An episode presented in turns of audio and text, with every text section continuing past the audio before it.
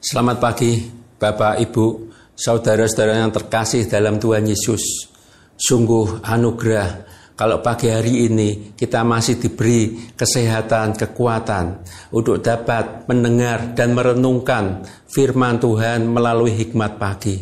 Yang pagi hari ini akan disampaikan oleh Ibu Betty. Sebelumnya mari kita berdoa. Bapa kami yang ada di surga, terima kasih kalau pagi hari ini kami masih boleh bangun dengan tubuh yang sehat. Tuhan telah berikan kami kekuatan kembali. Terima kasih untuk semua berkat-Mu bagi kami.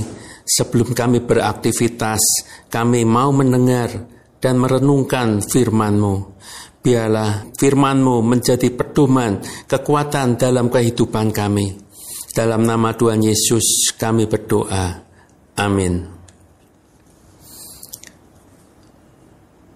Mentalitas keledai yang sehat menjadi tema hikmat pagi hari ini. Firman Tuhan diambil dari Zakharia 9 ayat 9. Bersorak-soraklah dengan nyaring, hai putri Sion. Bersorak-sorailah, hai putri Yerusalem. Lihat, Rajamu datang kepadamu, ia adil dan jaya, ia lemah lembut dan mengendarai seekor keledai beban yang muda.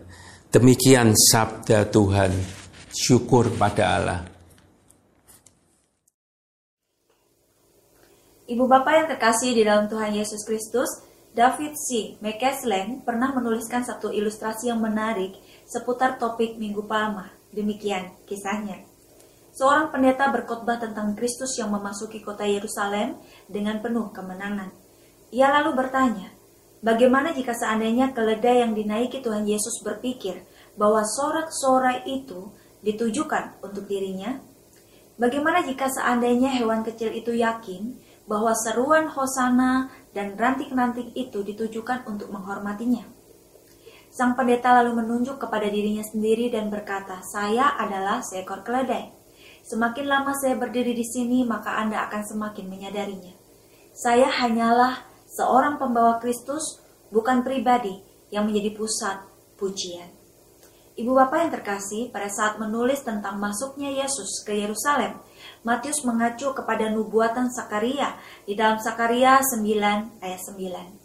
Pada peristiwa Yesus memasuki kota Yerusalem, sang keledai hanyalah pembawa Kristus yang membawa Putra Allah itu ke dalam kota dan di sana ia akan memberikan nyawanya bagi dosa manusia.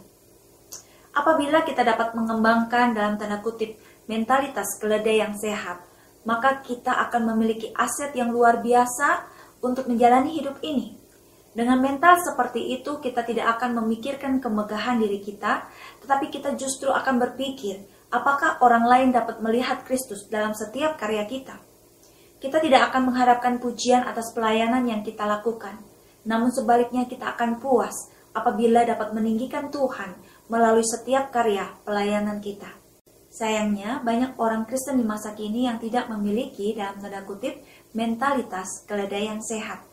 Mentalitas keledai yang berkembang justru adalah mentalitas keledai yang narsistik. Ingin eksis, ingin disanjung, ingin dipuji, ingin dihargai, ingin dihormati. Mentalitas keledai yang narsistik ini akan membuat pelayanan kita tidak terarah pada kemuliaan Kristus, tapi pada kemuliaan diri sendiri.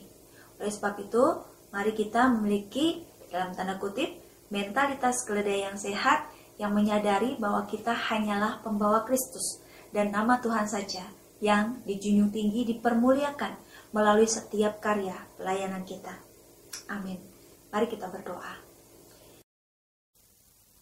Bapa Surgawi, jadikanlah kami pribadi-pribadi Kristiani yang menyadari betul bahwa segala sesuatu yang kami lakukan, segala karya pelayanan yang kami hasilkan, bukanlah untuk kemegahan kami, melainkan untuk menjunjung tinggi nama Tuhan.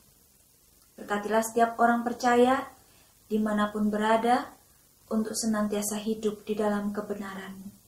Terima kasih Bapa Surgawi, kami percayakan dan persembahkan hidup kami hari ini, hanya di dalam tangan pengasihan Tuhan. Di dalam nama Tuhan Yesus kami sudah berdoa. Amin. Selamat pagi, selamat berkarya. Tuhan Yesus berkati.